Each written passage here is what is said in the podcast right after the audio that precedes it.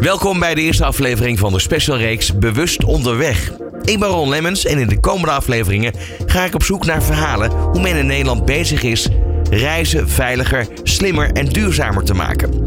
In deze aflevering ga ik op pad met de politie Rotterdam tijdens een monoverkeersactie en met wegenbouwer Heijmans. Wat treffen zij aan op de weg en vooral tijdens de werkzaamheden s'nachts achter die rode kruisen? Hoe zorgt Adon Lease voor een veiliger en duurzamer rijklimaat onder leaserijders en een andere kijk op mobiliteit? En ook horen we het verhaal van de gemeente Rotterdam. Van meer veiligheid en duurzamere mobiliteit in de stad tot het juiste voorbeeld zijn voor iedereen. De special Bewust Onderweg is een samenwerking met Monozakelijk. Traffic Radio, always on the road. Begin oktober vond in Rotterdam een mono-verkeersactie plaats. En ik mocht mee. Vanuit een dubbeldekkerbus werden alle bestuurders op de snelweg gecontroleerd op het wel dan niet gebruik van een mobieltje achter het stuur. Aan het woord Rien Buscher en Corné van Bommel van de politie Rotterdam. Wat is precies de actie? Want we hebben hier een bus, uh, incognito bus waarmee je over de snelweg rijdt en uiteindelijk uh, iets constateert en dan? Ja, dan vanuit de bus wordt, uh, zitten spotters in. En die gaan dan kijken van of de mensen zitten in, in, op de, in de auto's rijden. Die zitten te bellen of in ieder geval een mobiel toestel gebruiken. Hè? Bellen, appen, noem het maar op. Hoe verloopt zo'n dag en hoe, hoe, hoe vaak doen jullie dit? Zo'n dag verloopt, ja, we beginnen s ochtends. Eigenlijk een beetje na de spits. Hè, omdat je anders in het rijtje aansluit, dat schiet ook niet op. Dus als het verkeer een beetje loopt, dan gaan wij, uh, dan gaan wij met het verkeer mee. En al rijdende constateren we dingen die niet door de beugel kunnen. Daar hebben we burgervoertuigen bij in de buurt.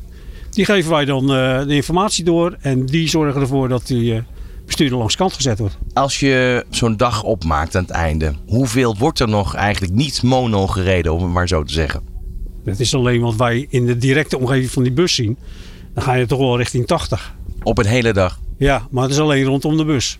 Dus met andere woorden, het is, het is nog steeds een groot probleem. Vandaar natuurlijk ook die campagnes overal voor de verkeersveiligheid. Uh, wat wel bijzonder is, we zijn nu in het havengebied van Rotterdam. Veel vrachtverkeer. Corné, jij zit in een van die volgauto's. Klopt, zeker. En uh, hoe gaat dat dan? Want jij krijgt een signaal en dan? Wij krijgen vanuit de bus door welk voertuig wordt bestuurd door de bestuurder die met zijn mobiel telefoon in zijn handen zit. Daar gaan wij voorrijden, geven een volgteken, uh, nemen mee de snelweg af en daar gaan we in gesprek met meneer. Komen mensen nog met een excuus van, ja, maar dat was niet mijn telefoon? Of hoe, hoe gaat dat in de regel? Uh, bijna iedereen die je staande houdt, die zegt van nee, het was of mijn kop koffie, of het was mijn portemonnee, of een pakje check. En een enkeling die geeft gelijk aan van, joh, nee, klopt, ik zat met mijn telefoon in mijn handen.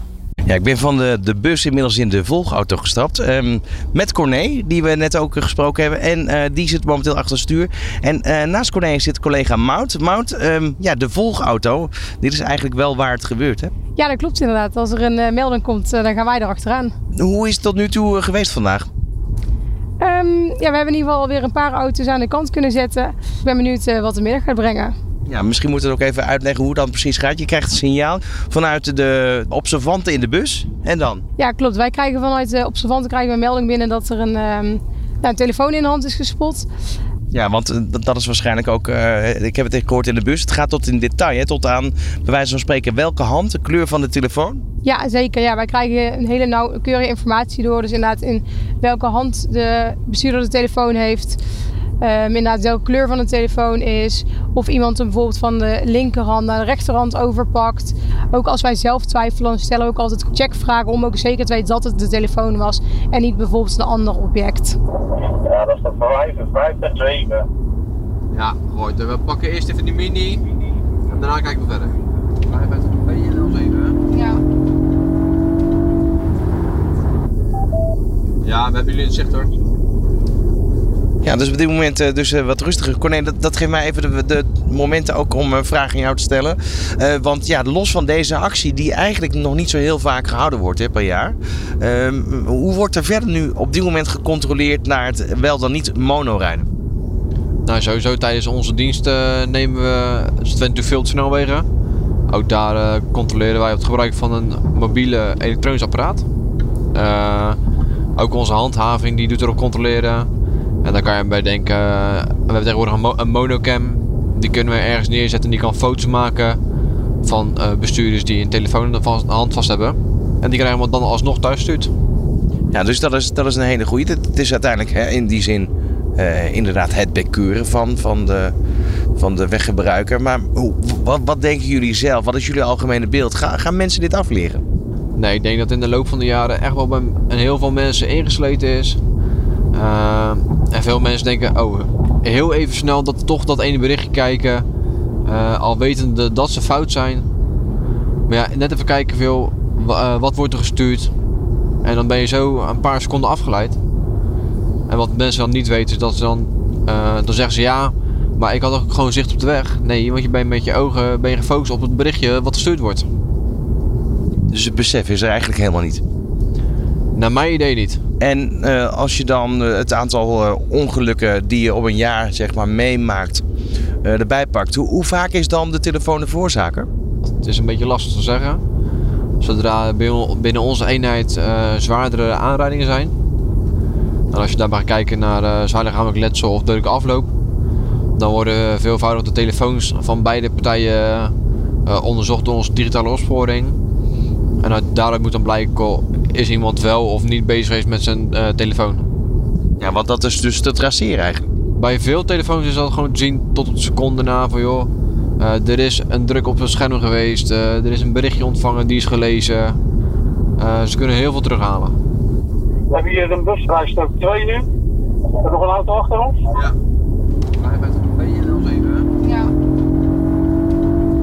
We zagen alle drie zagen we dus iemand net met een telefoon in zijn hand. Die wordt nu staande gehouden. Ja, klopt inderdaad. We hebben zojuist iemand, uh, een bestuurder gezien met een telefoon in zijn hand. Um, we hebben hem inderdaad zelf gezien, dus we gaan hem nu even staande houden om het uh, ja, te mededelen. Maar nu, uh, nu is het zo dat uh, degene die nu achter ons rijdt, het volgbord volgt, uh, werkt voor een bedrijf, zit in een, in een bus. Um, ja, is daar iets over bekend of er dan ook sancties vanuit het bedrijf toegepast worden? Voor zover ik weet in ieder geval niet. De boete gaat in dit geval gewoon naar de bestuurder zelf. Uh, maar het ligt er dan bijvoorbeeld ook aan wat voor boete er wordt uitgeschreven. Maar de boete voor um, het rijden met de telefoon in je hand gaat echt direct naar de bestuurder zelf toe. Dus ja, ik neem aan dat er vanuit het bedrijf verder geen sancties op uh, worden ondernomen. Het is ook niet per direct dat het bedrijf hier gelijk weet van heeft. Hoe gaat er nu in de regel? Want ja, hij heeft waarschijnlijk dus straks privé een proces verbaal te pakken, maar het bedrijf is niet op de hoogte. Nee, klopt. Dat is nu omdat uh, nu gaan we een bestaan houden. Dus dan weten wij wie het is. Uh, dus dan zal, uh, zal hij zelf op zijn huisadres post gaan ontvangen van het CIB. en op het moment dat wij geen bestuurder staande kunnen houden, dan wordt hij vaak uitgeschreven op, op kenteken. En dan zal inderdaad de werkgever zal het post gaan ontvangen van het CIB. En dan is het aan het bedrijf om te kijken wie heeft er op dagdatum in dat voertuig gereden. En gaan we die kosten bij hem verhalen. Want ja, je praat wel over uh, bijna 390 euro. Ja, nu sta je in één keer langs de kant. Ja, klopt. Helaas. Ja, was het onbewust? Was het bewust? Hoe, hoe ga je ermee om? Want ja, je bent voor je werk op de weg. Ja, ik, had eigenlijk me, ik ben net weer begonnen. Mijn telefoon was nog niet verbonden, want ik heb storendienst. Dus ik dacht, nou even snel verbinden. Want als ze bellen, dan hoef ik niet uh, telefoon zitten. Ja, tot jullie naast me rijden. Of voor me. Of... Ja, dus nu toch een boet. Ja. Helaas. Niks gewerkt. Slecht begin van de dag. Van de week. Succes. Dank u wel. Dit is de secundair van Jering. Zo achter ons, hè? Ja, Mout. Um, dat ging eigenlijk best snel, dat staande houden. Uh, we hebben hem al kunnen spreken, uiteraard. Hij was, uh, zoals je het gehoord hebt, bezig met uh, zijn storingdienst aan te melden. Uh, maar toch ging het best wel snel. Ja, klopt inderdaad. Ja, wat er nu gewoon gebeurde, hij gaf uh, meteen zelf toe dat hij inderdaad op zijn telefoon zat. Dus dat hij ook wist waarvoor we hem aan de kant hadden gezet. Dat maakt het voor ons eigenlijk ook ja, heel makkelijk en eigenlijk ook heel prettig om samen te werken. Want hij gaf het meteen toe. Je hoeft geen discussie aan te gaan. Um, ja, hij was er eigenlijk zelf ook wel relaxed onder. Dus vandaar dat het dan ook heel uh, snel was afgehandeld. En nu hoorden we eigenlijk van hem dat het, dat het een soort van automatisme was. Ik moest me aanmelden voor een storingsdienst. Met andere woorden, in het teken van zijn werk. Um, ja, nee, klopt. We zien heel veel dat het uh, gewoon echt automatisme wordt bij uh, weggebruikers. heel even dat zegt iedereen ook, dat ze even snel iets wilden doen. Even snel met de Bluetooth verbinden. Of even snel een ander nummer opzetten. Of even snel iets voor werk doen. Dus um, ja, echt een automatisme eigenlijk bij weggebruikers om snel iets op hun telefoon te doen. Maar wat ook al eerder is benoemd, ja, ook al ben je even snel iets aan doen, je legt toch heel veel kilometers af of meters af, zonder dat je eigenlijk echt je focus op de weg hebt. Ja, dat, dat heb je dus niet door. Nee, klopt. Mensen hebben het niet in de gaten. En wij hebben het vanmorgen in de briefing. Is dat ook aan ons verteld. Dat bij mij ook nog niet bekend was. Maar dat je eigenlijk op het moment dat je op je telefoon zit. de afstand aflegt van een voetbalveld. Dus dat, ja, ik denk dat iedereen, bij iedereen wel bekend is hoeveel dat ongeveer is. Maar dat is best wel een grote afstand. zonder dat je echt je zicht op de weg hebt. Nou, je kan een klein stukje doorrijden nog en dan uh, iets eerder keer. Corné, we hebben, we hebben weer iemand. eh, eh, 45, even in het er is weer iemand gespot. Yes. Je zag het zelf, hè? Hij viel op omdat hij wat langzamer reed eh, dan het oververkeer. En ik zag dat hij met zijn telefoon tegen het stuurwiel eh, bezig was. Dus die gaat van ons eh, een beloning krijgen. Mout, jij doet ondertussen doe jij ook een eh, kentekencheck. Ja, klopt inderdaad. Ik ben momenteel een kentekencheck aan het doen. En dan eh, krijgen we ook eh, ja, overige informatie uit die voor ons relevant is. En nu zien we bijvoorbeeld dat eh, de APK van de auto is vervallen. Ehm, en zo komt er bijvoorbeeld ook wel eens uit dat er geen verzekering aanwezig was. En dan kan het ook zijn dat er nog een extra bekeuring bovenop komt. Ja, nu sta je langs de kant. Je komt er best wel goed vanaf als ik het zo hoor. Nou ja, goed vanaf. eh, Ja, ik bedoel, je had je gordel ook niet om. nou ja, daarvoor ben ik gematst, maar eh, het is nog een duur geintje geworden. Hoe, hoe is dat nu? Want ja, nu word je toch geconfronteerd met niet rijden met je telefoon in de hand. Iedereen weet natuurlijk dat het niet mag. Hè? Ja, ja, ja. Het, eh, het is eh, helaas wat het is. Wat was je aan het doen? Ik was aan het bellen voor werk. Kijk, ik moet, eh, soms heb ik klantencontact. Ik moet van klus naar klus. En eh, nou, ik ben eigenlijk te laat voor mijn volgende klus. Dus ik was aan het bellen voor dat ik onderweg ben. Maar goed, eh, Dus nu kan je weer bellen. nu kan ik weer bellen dat ik nog later kom. Ja, ja, ja. Wat voor werk doen jullie? Eh, het plaatsen en verwijderen van afzettingen. Wat, wat viel je eigenlijk op? Want in één keer zit er een, zit er een auto voor je, voor je snoet. Ja, klopt. Ik zag hem eerst voor mij rijden en stoppen op de, op de vluchtstrook. Tenminste, langzaam rijden. En hij kwam achter mij aan gelijk. Dus ik dacht, nou, die heeft zich bedacht. En eh, op een gegeven moment haalde hij mij vrij snel in. En toen, eh, ja, toen voelde ik de bij al hangen eigenlijk. Ja. Eh, inmiddels staan we eventjes eh, te, te rusten. Even de focus weer leggen. Eh, Tom, een van de andere eh, agenten in de volks, eh, volgauto. Hoe was het vandaag voor jou tot nu toe? We, we hebben het helaas erg druk gehad. Eh, we hebben eigenlijk weinig kans gehad om de, de touringcar bij te houden. Dat we, nou, ieder moment dat we dachten, we, nou, nu kunnen we weer buissluiten, dan kwam de volgende auto, die bood zich alweer aan. Dus we zijn eigenlijk alleen maar bezig geweest met staande houdingen en, eh, en weer bijtrekken bij de bus. Ja, ik heb eh, natuurlijk nu een eh, uurtje of twee in deze auto gezeten, een andere volgauto. Wat me opviel is dat degenen die staande gehouden zijn, toch eigenlijk wel heel goed wisten van ja, ik zit fout. Ja, de meeste mensen die weten dat prima, dat ze fout zitten. Eh, enkele keer misschien een buitenlandse chauffeur die, die zich niet goed heeft ingelezen. Maar de meeste mensen die weten het prima. En, en dan krijgen ze soms nog wel eens een, een excuus. Maar eh, ja, iedereen weet eigenlijk al dat ze prima dat ze fout zitten. En wat voor type bestuurders heb je over het algemeen vandaag gehad? Zijn dat eh, beroepsrijders of ook vrachtwagenchauffeurs? Eh, ja, veel, veel beroeps inderdaad. Mensen die voor hun werk bezig zijn, nog even een telefoontje voor, een- van een baas aannemen bijvoorbeeld. En mensen die eh, ja, onderweg zijn naar hun werk, Eh, echt forensen. Ja. Ja, ik hoor het nu van jou onafhankelijk, hè, vanaf de, hetgene wat ik met de volgauto heb meegemaakt. Dat, dat merk je wel. Veel mensen gewoon aan het werk zijn en dan toch die telefoon gebruiken. Ja, dat is kennelijk echt een, eh, grote verleiding. Dus eh, toch nog even een telefoontje aannemen. Eh, ja, het is mijn basis, ja, die kan ik echt niet laten hangen. Eh, ja, dat, dat soort excuses krijgen vaak te horen. Ja, Dankjewel. geen probleem. Corné, de actie zit er bijna op. Ja, je hebt net een, een vrachtwagenchauffeur staande gehouden. eh, ergens uit het eh, Oostblok, eh, geloof ik hè? Klopt, ja. Het was weer gewoon een, eh, een Nederlandse, in ieder geval een Nederlands voorzien van kentekende trekker en oplegger. Alleen bij staanhouding bleek dat het een eh, chauffeur was uit Oekraïne. Maar maak je dat vaak mee? We zien steeds vaker dat mensen eh, uit Polen, Oekraïne, eh, die kant op komen werken voor Nederlandse bedrijven. Dus ook rijden in voertuigen van Nederlandse bedrijven. En dat is voor ons heel eh, vervelend, omdat we, we geven een volgteken in de taal waar we, waar we van zien dat het een, bijvoorbeeld in dit geval een Nederlands voertuig is. Dus we geven het volgteken in het Nederlands. Maar ja, als zo iemand dat in het Nederlands niet kan lezen, ja, dan is dat best wel vervelend. Maar goed, uiteindelijk stopte hij wel. Ehm, wat was zijn reden dat hij ehm, met zijn telefoon in zijn hand zat? Nou, toch de meest eh, gehoorde reden is eigenlijk het... eh, ja, mijn baas die belde of mijn werknemer belde. Dat zijn een beetje de standaard eh, teksten die je hoort van dat soort mensen. Ja, dat is mij in ieder geval na vandaag ook opgevallen.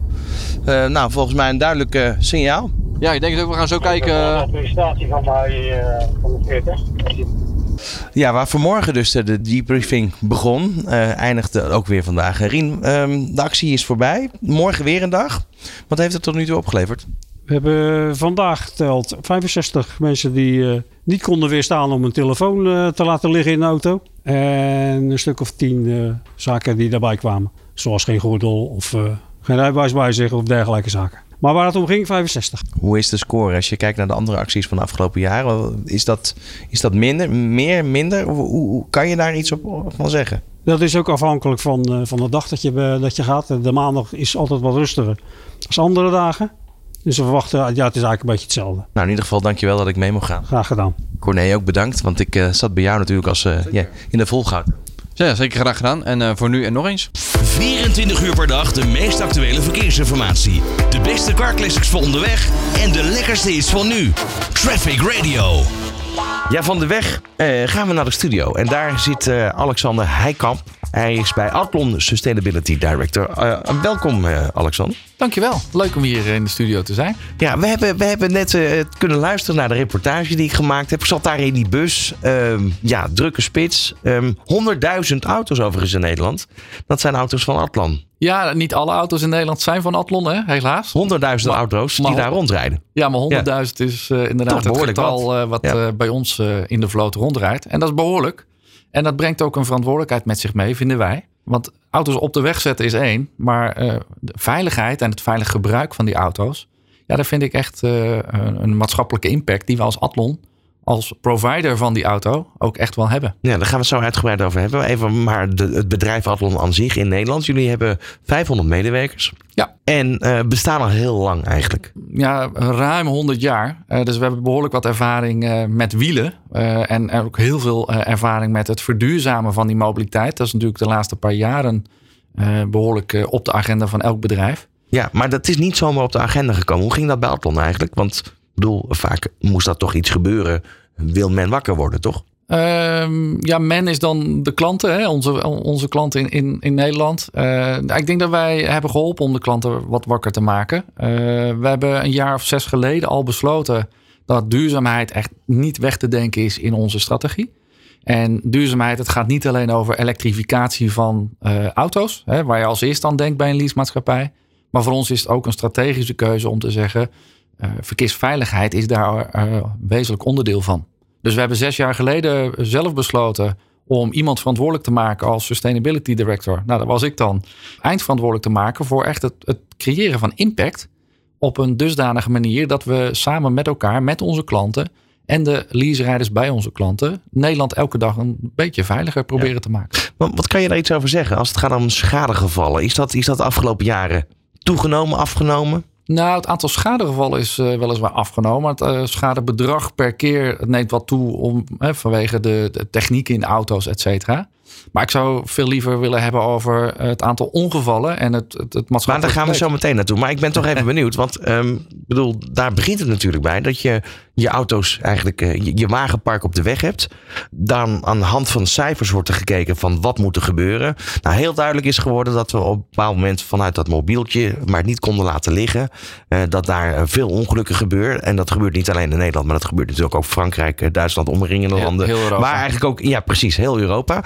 Ehm, maar dan moet je op een bepaald moment moet je een gedragsverandering weten toe te passen. Eh, maar dan heb je bijvoorbeeld ook de komst van elektrische auto's. Dat is opnieuw leren rijden. Ja. Voor sommigen. Ja. Het verhaal van Tesla kennen we allemaal. Eh, kom je auto maar halen en eh, kijk maar hoe je terrein afkomt. Ja. Eh, maar daar moet je dus als, als mobiliteitspartner moet je daarop in gaan spelen. Waar, waar zijn jullie begonnen? Nou, wij zijn begonnen met het, het, echt de bewustwording dat wij daar een maatschappelijke rol hebben en willen hebben. En Waar komt die wil vandaan? De wil, eh, wat ik net al zei, om, om echt onze klanten te helpen, die verkeersveiligheid eh, bij hun leaserijders te verhogen. Eh, en, en dat heeft een, een maatschappelijke rol. Hè, wij vinden ook dat je als werkgever goed werkgeverschap in kan vullen door verkeersveiligheid echt strategisch op de agenda van jouw bedrijf te zetten. Dus als je een mobiliteitsbeleid hebt, hè, wat veel bedrijven hebben met een leasevloot, daar wordt vaak in beschreven eh, hoeveel kilometer per jaar je rijdt, wie erin mag rijden en, en nou, nog, nog wat andere zaken die je als werkgever en werknemer met elkaar afspreekt. Wij vinden dat in elke mobiliteitsbeleid ook een verkeersveiligheidsparagraaf thuis hoort. Waarin je afspreekt wat het wenselijk gedrag is op de weg namens jou eh, bedrijf en, en, en in de leaseauto die eh, via Atlon geleverd is. Ja, daar hebben jullie een plan ook voor geschreven. Vijf stappen plan. Hoe zit dat precies in elkaar? Ja, we hebben een vijf stappenplan. Dat, dat richt zich veel meer op gedragsverandering. Hè, want het is niet Maar alleen... daar begint het eigenlijk toch ook? Exact. Ja, daarom hebben we dat plan eh, gemaakt. eh, waarbij we eh, een aantal dingen combineren. Dus de komst van elektrische auto's. het, belang, het toenemend belang van verkeersveiligheid. Maar ook het verminderen van uitstoot. Dus dat vijf stappenplan. Dat is eigenlijk een hulpmiddel die elke werkgever in kan zetten. Als je een strategie wil ontwikkelen. Hè, de eerste stap in die vijf stappenplan is. Moet je eigenlijk wel reizen vandaag? Nou, corona heeft ons geleerd dat dat vaak niet per se hoeft. Stap 2. Als je dan reist, moet je dan per se met een auto rijden? Of is het openbaar vervoer of een fiets, een e-bike ook een alternatief? Ja, want dat duurzame verhaal, dat heeft Atlon dus ook doen bewegen. Om eigenlijk primair niet alleen maar bezig te zijn met een, een wagenpark. Mhm. Maar ook te kijken naar andere mobiliteitsvormen, toch? Klopt. Ja, vandaar die eh, stap 2 heel doelbewust eh, voor stap 3. Want stap 3 is als je dan toch voor die auto kiest, maak eh, dan wel gebruik van een volledig elektrische auto. Zodat je geen eh, uitstoot hebt gedurende je reis. Maar goed, dat is makkelijk. Maar kan iedere werkgever dat zich veroorloven? Ja, Eh, ik zeg ja, omdat inmiddels is het zo, zo dat de TCO, de Total Cost of Ownership, in veel gevallen positief uitvalt voor de elektrische auto in plaats van een brandstofauto. Eh, geheel afhankelijk van waar je laat, hoe je laat en, en hoe je daarin zit. Maar ik durf te zeggen ja, voor elke werk- werkgever is dat mogelijk. En dan komt stap 4 in dat vijf stappen mobiliteitsplan.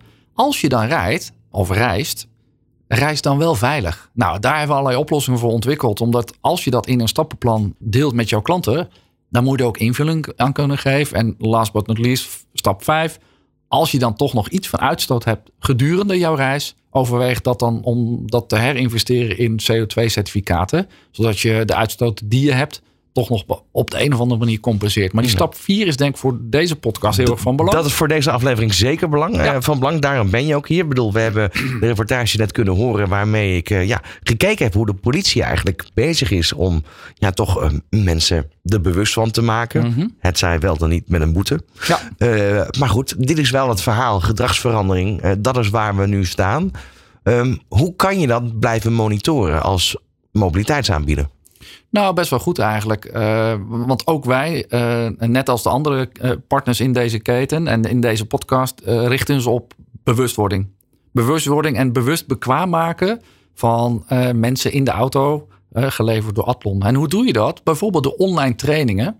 We hebben een Atlon e-driver module ontwikkeld samen met een partner, waarbij we eens in de zes weken een korte verkeersveiligheidsmodule eh, ter beschikking stellen aan elke leaserijder. Dat betekent dat ze elke zes weken even weer top of mind krijgen. Wat zijn de gevaren Is dat onderweg? verplicht? Eh, dat is afhankelijk van de werkgever. Hè? Hoe, hoe strak een werkgever daarin zit. Wat mij betreft zou dat verplicht eh, moeten zijn. Maar niet elke werkgever is nog zover. En dat Maar wat, wat krijgen ze dan top of mind? Dat ze hun mobieltje niet mogen gebruiken of dat ze geen boterham mogen eten? Eh, beide. Eh, daar gaat uiteraard nog veel verder. Dat ze het mobieltje niet eh, gebruiken. Wat zijn de gevaren daarvan? Maar ook, eh, wat is dan eigenlijk de focus op de weg? Wat zie je eigenlijk? Maar vooral ook, wat zie je niet als je onderweg bent? Dat maakt je bewust dat je heel veel niet ziet. En dat je daardoor echt je aandacht alleen maar op, op het verkeer moet hebben. Maar dat gaat ook soms terug naar toen we het rijbewijs haalden. De verkeersregels, de verkeersborden. Weet je nog precies welk verkeersbord wat betekent en hoe je je moet gedragen? Maar het gaat ook over de combinatie die elektrische auto, dat is misschien wel echt anders rijden. Maar hoe doe je dat dan precies? Hoe zorg je ervoor dat als je die elektrische auto rijdt, stap 3, het mobiliteitsplan, dat je ook eh, slim gebruik maakt van het regenereren tijdens het remmen en daarmee je batterij weer oplaat en zoveel mogelijk actieradius krijgt. Dat gaat ook over nou, het gebruik van mobieltjes in de auto en welk effect dat dan heeft. Dus een, een, eigenlijk best wel een, een gevarieerd programma. Eens in de zes weken online. Omdat sommige werkgevers zeggen, nou, wij willen vooral heel erg eh, werken aan die bewustwording door middel van opleiding. Aanvullend hebben we ook samenwerkingspartners die fysieke rijtrainingen geven. Echt op de weg of op een eh, trainingscenter. Met een instructeur naast de berijder. Soms in eigen auto, soms in de auto van, van eh, de instructeur. En de, instructeur één op één geeft jou tips en tricks. Wat hij ziet, wat anders kan, wat beter kan. We hebben dat onlangs met eh, 150 klanten gedaan. Ja, razend enthousiast. Ja. En daarmee start je een soort beweging binnen je klantenkring. Die zegt van ja, maar ik ben me nu veel bewuster van mijn rijgedrag en maar ook de gevaren. Merk dat je- wil ik delen met mijn eh, collega's. Merk je daar nog een verschil tussen eh, mensen die veel meer kilometers maken dan andere leaserijders? Ehm, weet ik niet, heb ik geen antwoord op. Nee. Ik kan me voorstellen dat als je eh, continu op de weg bent, dat het een bepaalde gewoonte er sneller insluipt dan dat je iedere keer korte ritjes maakt. Ja, de tegenhanger daarvan, als je niet zo heel veel rijdt, dan eh, ben je niet zo heel erg ervaren en heb je nog niet zo heel veel meegemaakt onderweg. Vandaar dat ik zeg dat dat weet ik niet zo goed. Eh, wat ik wel weet is dat iedereen eh, een vorm van rijtraining nodig heeft. Ja. En, nou, een, een last but not least in die verkeersveiligheidspropositie die we aan onze klanten heel concreet aanbieden, is ook een, een Athlon Safe Drive Pod. Dat is een kleine beacon, een apparaatje in je auto. Waarbij het gewoon onmogelijk wordt om je eh, telefoon te openen. Want alles wat je doet, je, je, je scherm blijft zwart. Dat is eigenlijk voor de notoire eh, appers en, eh, en facetimers en, en wat dan ook Ja, onderweg. dus waar is, er zijn genoeg middelen. En tot slot even de, de link natuurlijk naar jullie eigen werknemers. Dat zijn er 500. Ja. Maar hoe, hoe doen jullie dat? Is, is dat een kopie van wat je eigenlijk de leaserijder aanbiedt? Bij Athlon is het altijd zo dat alles wat wij eh, buiten vertellen en buiten adviseren aan onze klanten, dat doen wij ook zelf. Dus in ons eigen mobiliteitsbeleid is een verkeersveiligheidsparagraaf opgenomen. Als je een leaseauto hebt van Athlon, dan ben je verplicht een Safe Drive Pod te gebruiken. Ben je verplicht ook om de Athlon e-driver modules te volgen elke zes weken. Dat wordt ook gemonitord. En daarnaast hebben de leaserijders, mijn collega's, allemaal een fysieke rijtraining gehad met een instructeur ernaast. Heb je geen leaseauto van Athlon, dan nog zeggen wij, ja, maar nog steeds vinden wij die verkeersveiligheid belangrijk. We vinden het als werkgever belangrijk dat je elke dag veilig thuiskomt. Alleen zit die verplichting er niet in, omdat dat simpelweg niet mag en niet kan. Dus daar bieden we het wel aan, maar dan op vrijwillige basis. Ja, vanuit dat plan gezien, wanneer hebben jullie straks het doel bereikt? Of blijft het iets wat ongoing is? Ja, het is ongoing en wij ondersteunen eh, Vision Zero van de Europese Unie. Daar hebben we ook op, eh, openbaar op, op, op uitgesproken dat we die richting en die lijn volgen. Wat feitelijk eh, inhoudt 2050 nul verkeersdoden eh, doden in heel Europa. De vraag is of je dat ooit gaat halen, maar de richting is helder. Ja, dan kom je ook weer met het autonoom rijden enzovoort. Exact. enzovoort. Dus de wereld verandert. En, en ja, dus het is een continu proces wat continu aandacht vraagt. Ehm, maar de oproep van ons is: maak verkeersveiligheid echt een integraal onderdeel van je mobiliteitsbeleid. En vooral start ook gewoon, begin ook gewoon en laat je helpen. Want eh, er zijn genoeg oplossingen eh, die pandklaar eh, beschikbaar zijn. Maar de eerste stap is wel Ja. beginnen en gewoon doen. Dan tenslotte de link met Monozakelijk. Ja, die is volgens mij duidelijk. Wanneer is die samenwerking tot stand gekomen? Nou, wij waren een van de eerste partners van Mono Zakelijk, omdat wij waren al bezig met die verkeersveiligheidspropositie, zoals je zojuist eh, toegelicht. En eh, wij werden benaderd door Mono Zakelijk. En ja, dat, we hadden dezelfde eh, visie, dezelfde eh, eh, ambitie op het gebied van eh Mono Zakelijk. Sloot ook heel erg aan bij onze jarenlange samenwerking met Veilig Verkeer Nederland. Dus ja, voor ons was het een no-brainer om direct aan te sluiten. Fijn dat je hier was. Dankjewel. Alexander Heikamp van Atlon. Dankjewel. Always on the road. Traffic Radio. Straks een reportage over Heijmans, de wegenbouwer.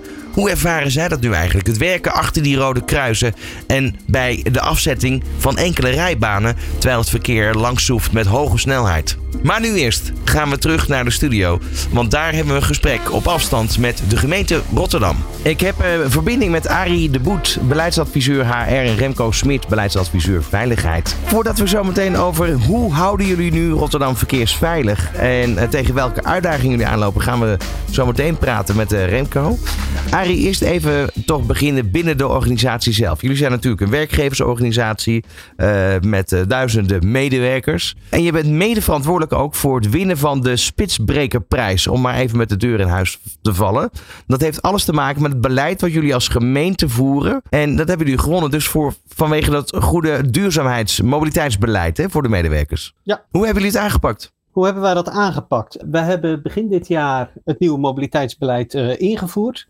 Eh, vanaf 1 januari eh, geldt dat. En dan langs drie pijlers. We stimuleren één duurzaam en gezond reizen. We ondersteunen hybride werken. Wij, eh, noemen dat in de gemeente Rotterdam anders werken. We hebben eh, onze arbeidsvoorwaarden hebben we verbeterd eh, als het gaat om de reiskosten. En we stimuleren duurzame vervoersmiddelen zoals OV, fietsen en wandelen. We hebben een hogere vergoeding voor fietsen en wandelen dan voor de auto. Een fietsenregeling waarmee mensen voor 2250 euro een fiets kunnen, kunnen aanschaffen en we vergoeden het OV volledig. En wat we daarnaast hebben is dat we geen vaste vergoedingen geven dus het is niet meer zoals uh, voor corona een, een, vaste vergoeding per maand. Maar je krijgt een vergoeding op basis van de daadwerkelijk gemaakte reis. En de hoogte van die vergoeding is ook nog afhankelijk van het vervoermiddel. Dus als je met de fiets gaat, krijg je een hogere vergoeding dan dat je met de auto gaat. En het OV wordt volledig vergoed. Uh, ja, met andere woorden, uh, het draagt bij aan de vitaliteit van de medewerkers ook. Maar daarnaast ook de, de, veiligheid. Mensen minder achter het stuur. Maar wat merkten jullie daar eigenlijk over de afgelopen jaren? We hebben het hier ook over monozakelijk. Hoe formuleer je dat beleid, zeg maar, met je werknemers? Uh, maar met name ook, hè, we hebben de mono-actie gezien van de politie in Rotterdam. waarbij toch gekeken werd op de snelweg hoe mensen achter het stuur zaten. En toch wel regelmatig nog met een mobieltje in de hand. Hoe was dat binnen de gemeente? Oeh, daar heb ik geen goed antwoord op, eh, Ron. Daar hebben wij in ons beleid hebben we ons uh, gericht op de duurzaamheid en uh, ook het ondersteunen van het thuiswerken. Zodat als je de meest duurzame en veilige reis is een niet gemaakte reis. Dat is een indirect effect van, van ons beleid. Maar we hebben, we hebben niet een campagne waarin we ook nog we stimuleren mensen met de fiets en het OV te reizen. En we hebben geen aandacht, uh, extra aandacht geschonken aan als je met de auto gaat, doe dat dan zonder je telefoon aan je hand. Nee, maar goed, dit, dit duurzaamheid, we dat toch even terug naar die Spitsbekersprijs. Jullie zijn wel een soort van voorbeeld door middel van deze, het winnen van de prijs, een erkenning voor andere gemeentes in Nederland.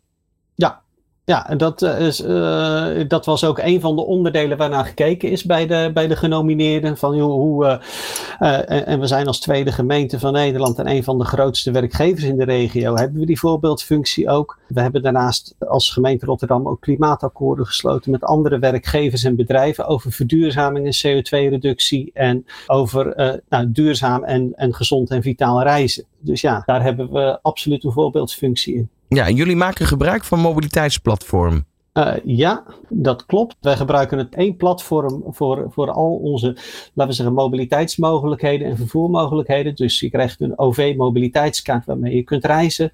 Uh, dat kun je in de app allemaal terugzien. En de vergoedingen die je maakt, of de reizen die je maakt met de fiets of met de auto of andere vervoersmiddelen, kun je declareren via een app.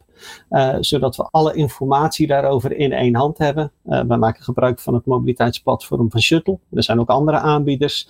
Uh, en daarmee kunnen we eigenlijk alle reisdata op op één plek, die gaan we analyseren en op basis daarvan kijken we van oké, wat, wat zien we en hoe kunnen we dit uh, optimaliseren en, uh, en verbeteren. Ja, nou in ieder geval een heel mooi verhaal en een schoolvoorbeeld dus voor andere werkgevers. Remco, ga ik ook eventjes naar jou, want ja, jij houdt je met name bezig met de verkeersveiligheid in de gemeente Rotterdam. je kan toch wel zeggen qua verkeer een van de drukste natuurlijk van Nederland. Uh, waarbij uh, veel files nog in de ochtenduren ook zijn, middaguren. Uh, ja, je bent wegbeheerder eigenlijk namens de gemeente Rotterdam. Hoe houden jullie Rotterdam nu verkeersveilig en hoe maken jullie het nog veiliger? Ja, ja dat, dat is de vraag. Hè. En je geeft al aan, dat het, het is druk op de weg in Rotterdam. Het wordt ook steeds drukker. We bouwen door in de stad. enorme woningbouwopgave. Dus het wordt ook gewoon steeds drukker op straat. Dus die opgave voor veiligheid is ook groeiende. Nou, hoe we dat bedienen doen we eigenlijk op verschillende manieren. In eerste plaats kijken we heel erg naar de infrastructuur. de plekken die het meest onveilig zijn, maar ook de meeste slachtoffers vallen, die richten we veiliger in. Daarvoor hebben we ook een uh, college target, wat uh, inspeelt op de meest verkeersonveilige plekken. Dus daar zijn we heel erg uh, intensief mee aan de slag. Daarnaast hebben we ook overkoepelende maatregelen voor infrastructuur. We proberen namelijk ook steeds meer te kijken of we op meer plekken de snelheid omlaag kunnen brengen, van 50 naar 30 km per uur. Mocht je dan nog een aanrijding hebben als fietser of voetganger met de auto, dan heb je uh, een veel grotere overlevingskans. Hè? Dus dat, dat scheelt echt verkeersgewonden, vinden we heel belangrijk. Naast die infrastructuur kijken we ook heel erg naar gedrag. dus wij vinden dat we als gemeente een rol hebben om onze inwoners, maar ook de bezoekers van de stad, te stimuleren veilig rijgedrag te vertonen. dat begint bij onze jongste bewoners op basisscholen. We zijn als gemeente aan de slag om al onze basisscholen te verbinden aan een verkeerseducatieprogramma. Dus dat ze verkeerslessen krijgen, dus dat ze vanaf jongs af aan al leren om veilig uh, rijgedrag te vertonen. En dat loopt op naar verschillende latere leeftijden. Dus we zijn ook met jongeren aan de slag op festivals en bijeenkomsten. Onder andere ook over afleiding van telefoon- en uh, smartphonegebruik. En we zijn zelfs met ouderen aan de slag, opfriscursussen. Dus dat gedrag is ook een heel belangrijk element om die stad veiliger te houden. En daar spelen we dus ook heel erg op in. Ja, um, Mono is daar een onderdeel van, hè? Ja, absoluut. absoluut. Een, een, een belangrijk onderdeel. Hè? Dus, dus afleiding door, door die smartphone. Dat is, dat is gewoon echt een, een, een vraagstuk hè, waar, we, waar we voor staan. Onderzoek nagedaan, hè, dat uh, uh, als vragenlijsten worden uitgestuurd. Stichting Wetenschappelijk Onderzoek Verkeersveiligheid heeft dat wel eens uitgevraagd. Dan geeft 66% ook aan dat het wel eens die telefoon erbij pakt in het verkeer. Of om even snel te kijken waar je naartoe moet, of om even een appje te beantwoorden. En uh, ja, dat brengt grote risico's met zich mee. Want ik gaf het al aan, die stad wordt steeds drukker. Dus je kan je gewoon niet veroorloven om even op die telefoon te kijken.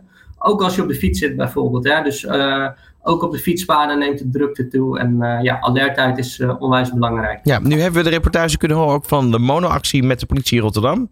Uh, dat zit ook hier in, in deze aflevering natuurlijk. Um, in hoeverre is dat bij jullie zeg maar, binnengekomen? Want gaat, heb je daar iets mee te maken als ja, degene die belast is met de verkeersveiligheid in de stad? Ja, zeker. Zeker. Verkeersveiligheid is een samenspel met verschillende partners. Dus we hebben heel veel contact met de politie in Rotterdam. Ja, dus je probeert elkaar aan te vullen. Wij als gemeente zeggen eigenlijk gewoon, joh, wij moeten opvoeden en ook vertellen hoe het, hoe het zou moeten. En de politie is er om eventueel aan de achterkant te handhaven.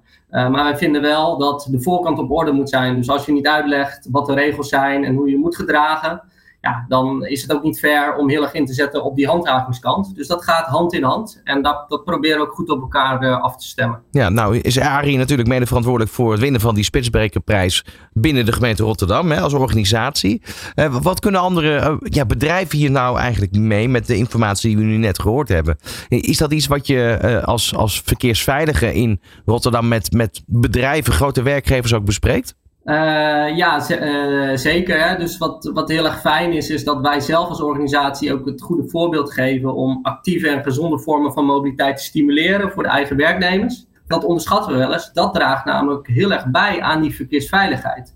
Ja, wij noemen dat wel eens de mobiliteitstransitie waarin we zitten. En dat is zeker voor onze steden heel erg van toepassing, waarin we zeggen van joh, het mag wel wat minder autoverkeer, van dat past gewoon niet meer in de stad. En dat is ook niet altijd veilig om autoverkeer met hoge snelheden door de stad uh, te sturen. Het mag wel wat meer fietsen en OV gebruikt zijn.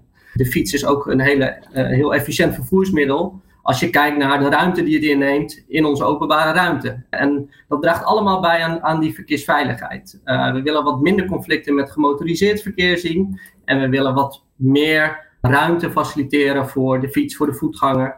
En ook het OV speelt natuurlijk een, een belangrijke ja. rol. Dus ja, indirect draagt dat heel erg bij aan het toewerken naar meer leefbare en verkeersveilige steden.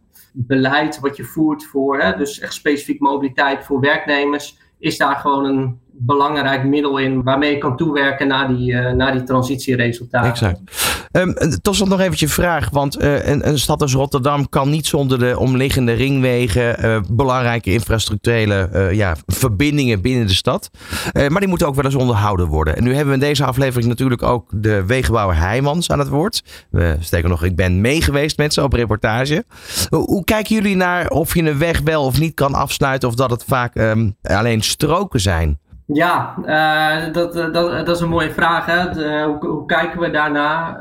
Um, het belangrijkste is, er wordt natuurlijk continu gewerkt aan die weg, ook op de ruit van Rotterdam, hè? dus op de ringweg. Waar gaat het verkeer dan naartoe als je een plek afsluit als er gewerkt moet worden? Dus je wil vanuit verkeersveiligheidsperspectief voorkomen dat verkeer door woonwijken gaat rondrijden en dat soort dingen. We proberen steeds vaker daar ook gewoon een goed totaalplan van te maken. Ook samen met de aannemers die aan de slag gaan. He, dus dat je een goed plan opstelt hoe dat verkeer zich gaat bewegen in het omliggende gebied. Dat is eigenlijk het allerbelangrijkste.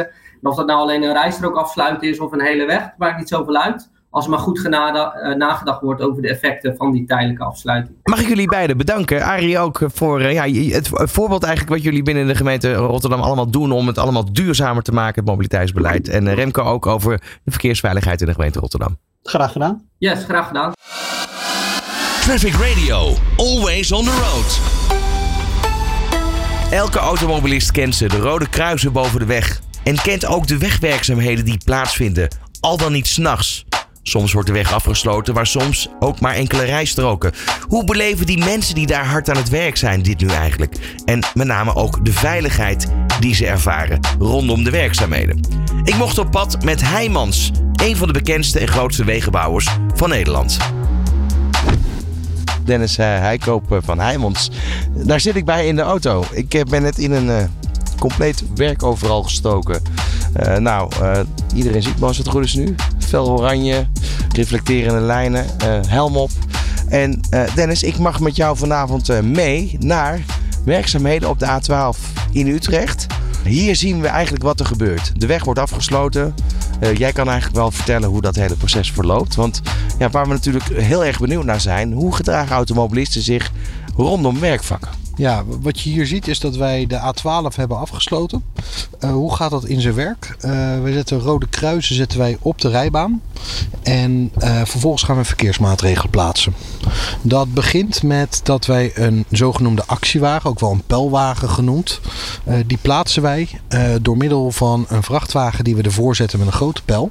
En dan wordt die actiewagen neergezet. En zo staat de personen die de actiewagen neerzetten, staan veilig omdat die botsabsorber er staat. In die botsabsorber zit een persoon in die vrachtwagen. En die, die zit letterlijk in het, het grootste gevaar, hè, want die kan aangereden worden. Uh, zodra de actiewagen klaar staat, um, kan de botsabsorber weg en dan staat de, de pijlwagen er.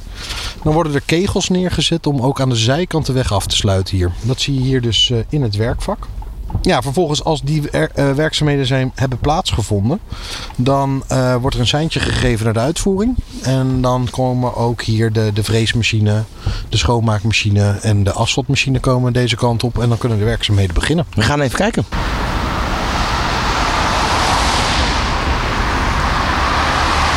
Ja, Dennis, we staan inmiddels uh, in het werkvak.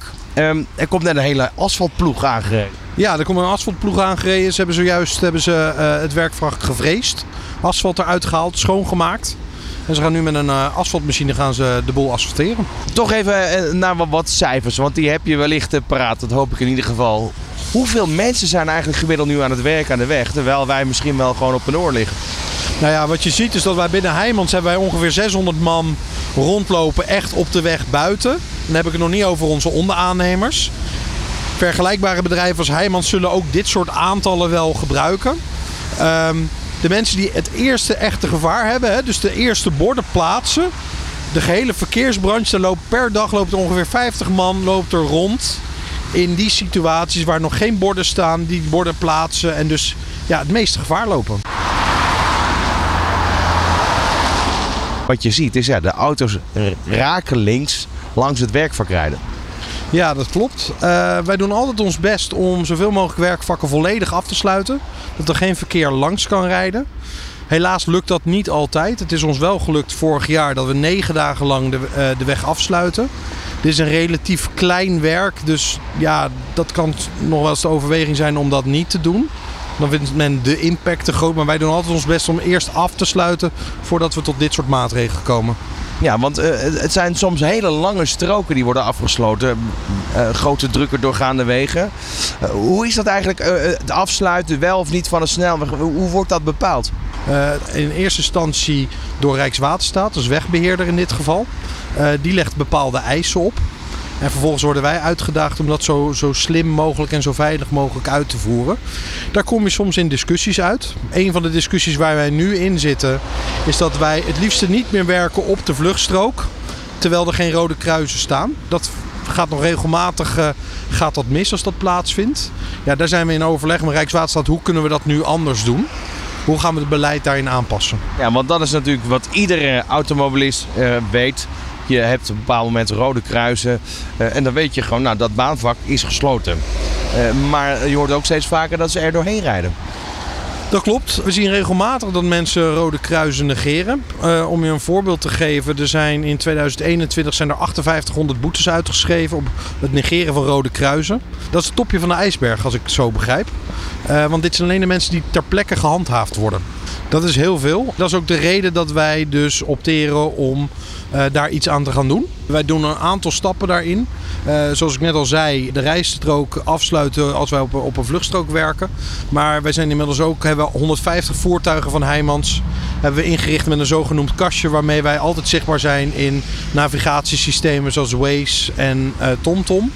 En we zijn met Rijkswaterstaat en het Nationaal Datapunt weggegevens zijn we aan het kijken om dat in alle navigatiesystemen te krijgen. Hier lopen uh, inmiddels heel veel werkmannen rond. We gaan zo meteen eens even praten met de uitvoerder.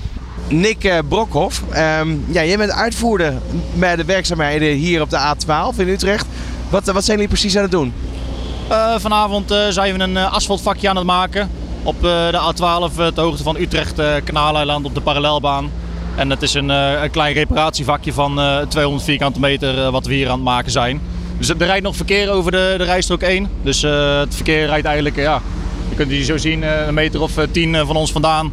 En eh, ja, zoals je ziet, het meeste rijdt eh, in ieder geval geen 70 km per uur. Maar het raast wel eh, wat harder door. Ja, want dit zijn avondwerkzaamheden. Hoe, hoe lang zijn jullie overigens hiermee bezig vandaag? Ja, ik verwacht dat wij tot een uurtje of twee à drie bezig zijn vannacht. En dan, dat dan de weg weer opengesteld kan worden. Nu zie ik ondertussen hele rits auto's aankomen. Wat, wat, wat zie jij? Wat maak je zoal mee? En is, is er een verschil bijvoorbeeld tussen overdag en s'nachts? Ja, ik, eh, we staan hier nu bij een toerit, de toerit Kanaaleiland. En eh, specifiek bij deze toerit hebben we eigenlijk best wel vaak gehad dat wij doorrijders hebben die, die schrikken dat, dat de oprit dicht is naar de snelweg toe.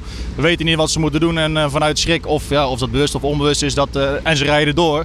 En vervolgens ja, staan wij verderop met onze werkzaamheden. En ja, wij schrikken daarvan als iemand, een onbekende, het werkvak in komt rijden. En die, die zich niet weet hoe hij zich moet gedragen. Ja, dat kan nog eens leiden tot, tot gevaarlijke situaties. Ja. Nu is het eh, natuurlijk midden in de nacht, dus je ziet eigenlijk heel moeilijk hoe mensen achter het stuur eh, zeg maar, bezig zijn. Maar, maar zie je wel eens dat mensen afgeleid zijn door andere dingen, bijvoorbeeld eh, door een mobieltje? Ja, eigenlijk heel vaak. Dat, dat varieert zeg maar, van automobilisten tot aan vrachtwagenchauffeurs.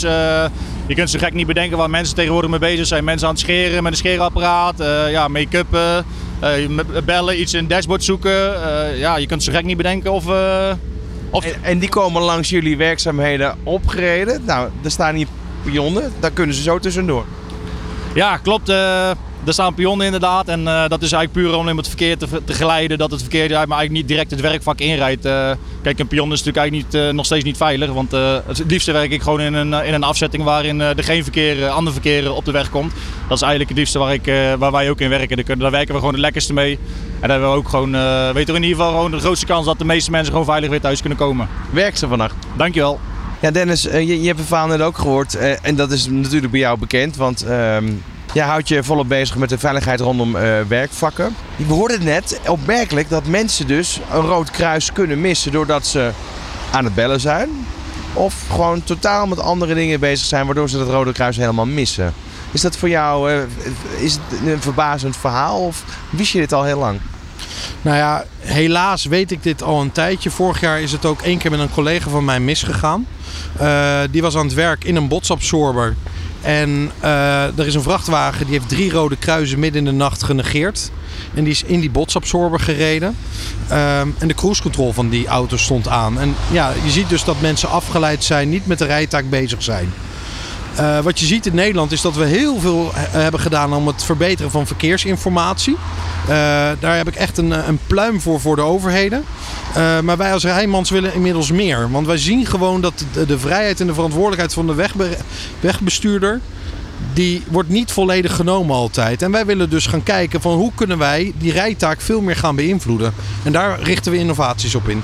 Ja, dan heb je eh, daar natuurlijk verschillende beroepsgroepen. Ik zie nu bijvoorbeeld een, eh, een postbezorger nog rondrijden laat. Op zijn telefoon kijkend, viel me op. Met cockpitverlichting aan. Ja, ik kan me voorstellen dat als je hier even een paar uur staat, dat je dit soort dingen heel vaak ziet gebeuren.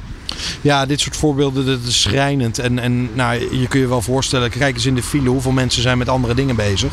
Dan heb je daar een voorbeeld van. En dit zien mijn collega's dus iedere dag weer. En hoe later het wordt, hoe groter de afleiding lijkt het wel te worden af en toe. Ja, of mensen die in slaap vallen, want dat is natuurlijk ook iets wat s'nachts kan gebeuren. Ja, nou in slaap vallen dat is één. Hè. Je ziet dat de, automotive eh, branche die kijkt er van hoe kunnen we zorgen dat eh, door detectie dat, auto, dat de bestuurders van auto's worden gezien eh, of hun ogen wegvallen of iets dergelijks. Hè. Dus er zijn heel veel innovaties gaande. Maar je kan niet altijd overal op rekenen. En wij willen gewoon echt invloed hebben. Eh, want we zijn het gewoon zat. Mijn collega's moeten iedere dag, als ze gewerkt hebben, weer thuiskomen. Zoals jij en ik. En die moeten gewoon tegen hun vrouw en hun kinderen kunnen zeggen: joh, ik ben weer thuis. Ja, opvallend was namelijk net ook wat we hoorden het verhaal van, eh, van Nick. eh, was dat eh, dit stukje snelweg, dat automobilisten soms gewoon verrast zijn dat het hier afgesloten is. Ja, en, en nou, wat ik al zei. Slechts een klein voorbeeld. Dat is slechts een klein voorbeeld. Maar wat ik al zei, hè, er wordt echt heel veel geïnvesteerd in goede informatie. Eh, dus de weggebruiker weet gewoon echt wat er aan de hand is. Hij moet er alleen wel ontvankelijk voor zijn. En hij moet wel zijn gedrag erop aanpassen. Dicht is dicht. Dit is het begin, helemaal begin. Ja, er zijn zeker innovaties gaande op dit gebied. Eh, los van de informatie die we steeds ve- verder verbeteren in Nederland, zijn we ook aan het kijken hoe we dus eh, voertuigen op afstand kunnen beïnvloeden. Door bijvoorbeeld een remtaak uit te voeren, zodat ze niet een botsabsorber in kunnen rijden. Ja, wat we net al zagen, vond ik opvallend. Een, een bestelbusje. Nou, eigenlijk hetgene waar we nu over hebben, je ziet het gewoon gebeuren in de avonduren. Al die eh, veiligheidsmaatregelen, die, ja, die worden natuurlijk genegeerd op het moment dat je echt niks ziet. Ehm, maar ik kan me voorstellen, en dat zei je net al eigenlijk, jullie zijn vooral bezig die innovaties ja, verder uit te werken. Wat is op dit moment het belangrijkste? Want één is de informatie bij de automobilist krijgen. Maar twee, als die niet adopteert, heb je er niks aan. Nee, dat klopt. Dus eh, we zijn ook in eh, overleg geweest met het Openbaar Ministerie. Om dus een, eh, een mobiele flitskast neer te zetten. Die hebben we nu op de A1 ook staan. Hè? Om daarmee ook te zorgen dat, dat er meer gehandhaafd wordt op snelheid. Ja, de A1 is inmiddels een, een, groot werk eh, aan de gang. In de A1 tussen Deventer en eh, ehm, Apeldoorn werken wij daar aan een, een meerjarig project. Ehm, dat is één punt. Daarnaast zijn wij dus ook bezig om dus, te kijken hoe wij auto's kunnen gaan beïnvloeden in hun rijtaak. Eh, we werken daar met meerdere partijen samen, waaronder Swarco, NXP en Vitron. Bedrijven hier in Nederland waarmee we samen dus kijken hoe, hoe we dus die technologie in die auto gaan krijgen. Eh, belangrijk is eh, dat om die technologie aan te grijpen, hebben wij de overheid nodig. En we zijn inmiddels dus ook in gesprek met de overheid om te kijken van hoe zorgen we er dan voor dat als wij informatie sturen naar een auto, dat zij als robuuste onafhankelijke partij een digitale handtekening kunnen zetten op die informatie, zodat het in auto's terecht kan komen. Een partij als Volkswagen die, die bouwt al dit soort systemen in de auto en die, die vraagt echt eh, aan ons van ja, je moet zorgen dat het een onafhankelijke partij zegt die, dat het een betrouwbare informatie is die je stuurt. Dus we hebben die overheid echt nodig om, om die innovatie verder te helpen. Nu ben jij niet van eh, de bouwuitvoering, maar ook daar weten we dat er steeds meer circulair gebouwd gaat worden om het allemaal duurzamer te krijgen. Eh, dat moet ergens beginnen, maar dat geldt ook op het moment dat een eh, automobilist zijn rijbewijs haalt. Vind je dat er voldoende aandacht besteed wordt tijdens de rijopleiding? Uh, nou, ik vind dat in de rijopleiding worden er tegenwoordig steeds meer uh, lessen ook gegeven in, in de ADAS-systemen in de auto's. Hè? Dus hoe werken die systemen in de auto? Uh, ik vind zelf dat we nog wel tekort schieten in, in wat doet dat ADAS-systeem nou? Want het is nog steeds de auto die zelf interpreteert wat er om hem heen gebeurt. en dan zien we nog steeds dat, dat die systemen niet voldoende zijn om auto's dus zo te laten reageren zoals wij dat willen. En dat hij dus reageert. Dat is, daarom is het dus ook belangrijk dat wij informatie gaan sturen naar die auto. In plaats van die auto reageert. Want die bestuurder die rekent te veel op dat die auto alles al kan. Maar die auto kan niks zonder informatie uit de omgeving.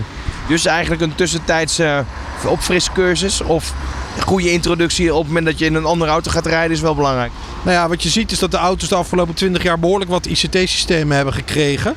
En mensen van jou en mijn leeftijd die moeten zich veel bewuster zijn dat er systemen in die auto zitten waarmee je om moet leren gaan. Dat is geen verplichte rijcursus. Er wordt wel aangeboden door de markt om daarmee om te gaan, maar dat is niet verplicht. En dat zou het wel moeten zijn? Nou ja, dat zou het wel moeten zijn, los van alle innovaties die we zelf willen. In ieder geval uh, hartelijk dank dat ik hier uh, erbij mocht zijn en het mocht meemaken. Ook mocht zien hoe ja, rakelings eigenlijk die auto's dus maar elke nacht weer langs werkzaamheden rijden. Het is een pion. Je staat hier een tijdje te praten en je hebt eigenlijk helemaal niet meer door dat je ja, zomaar op een snelweg staat. Ja, klopt. Het, eh, het gaat heel snel wennen. Hè? Het gaat heel snel wennen. En ja, daar, daar zit ook het gevaar in dat we wel alert moeten blijven. Wij als werklui hier langs de weg, maar ook de weggebruiker moet zich alert zijn van hoe wij werken. En ook wij zijn mensen. Um, ja, kijk, het doel van alles is uiteindelijk, we willen allemaal weer veilig thuiskomen. Zowel de weggebruiker als wij als personeel. En als Heijmans staat de directie er ook echt voor dat ieder personeelslid komt gewoon weer thuis bij vrouw en kinderen.